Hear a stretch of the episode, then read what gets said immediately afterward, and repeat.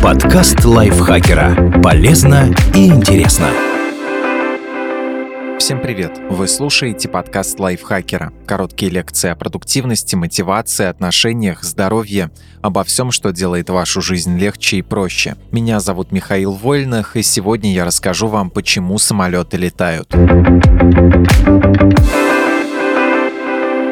Воздушные суда позволяют человечеству преодолевать огромные расстояния за короткий промежуток времени. Без них каждое такое путешествие становилось бы нелегким испытанием. И, возможно, вы хотя бы раз задумывались, почему самолеты летают, как вообще им это удается. Давайте разбираться. Вообще, детальный ответ на этот вопрос довольно сложный, и ученые до сих пор спорят о том, как в точности работает аэродинамика и как подружить законы Ньютона, Бернули и уравнение Навье-Стокса. Но в общих чертах описать полет аппарата, который тяжелее воздуха, можно так. На самолет в воздухе действуют четыре основные силы – вес, подъемная сила, сопротивление и тяга. Вес воздушного судна тянет его вниз, к земле. Так, обычный Boeing 747 имеет массу около 450 тонн, и это не воздушный змей, которого можно поднять просто ветром. Тяговая сила перемещает самолет вперед, создают ее двигатели, которыми он оснащен. Во время полета судно сталкивается с сопротивлением среды, воздух тормозит его движение, но благодаря обтекаемой форме машины и мощным двигателям это воздействие нивелируется. И, наконец, подъемная сила – это именно то, что позволяет аппарату держаться в небе.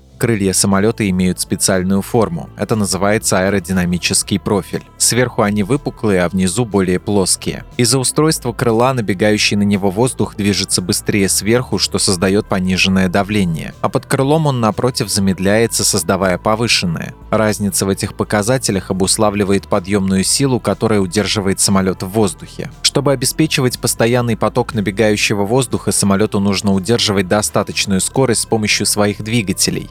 Их отключить, относительно легкая машина, конечно, сможет планировать некоторое время по инерции, но затем давление под крылом снизится и аппарат упадет. Помимо возможности двигаться вперед, удерживаясь в небе, самолету нужно также как-то набирать высоту, снижаться и поворачивать. Для этого машина оснащена различными управляющими поверхностями, элеронами на крыльях, а также рулем высоты и рулем направления на хвосте. Они могут поворачиваться по желанию пилота, то есть менять угол атаки. Если увеличить угол атаки элеронов и руля высоты, самолет начинает собирать больше набегающего воздуха. Давление под крыльями увеличивается и аппарат взлетает. Если уменьшить, давление снизу тоже упадет и машина начнет снижаться. Если повернуть элероны и рули направления с одной стороны самолета вверх, а с другой вниз, то одно крыло самолета начинает собирать больше набегающего воздуха, а другое меньше. Из-за этого машина наклоняется вправо или влево и начинает разворачиваться. Углы поворота самолета в воздухе называются крен, тангаж и рысканье. В общем, теперь вы ознакомлены с основами аэродинамики, и в следующий раз во время полета будете понимать, что за силы поддерживает воздушное судно в небе.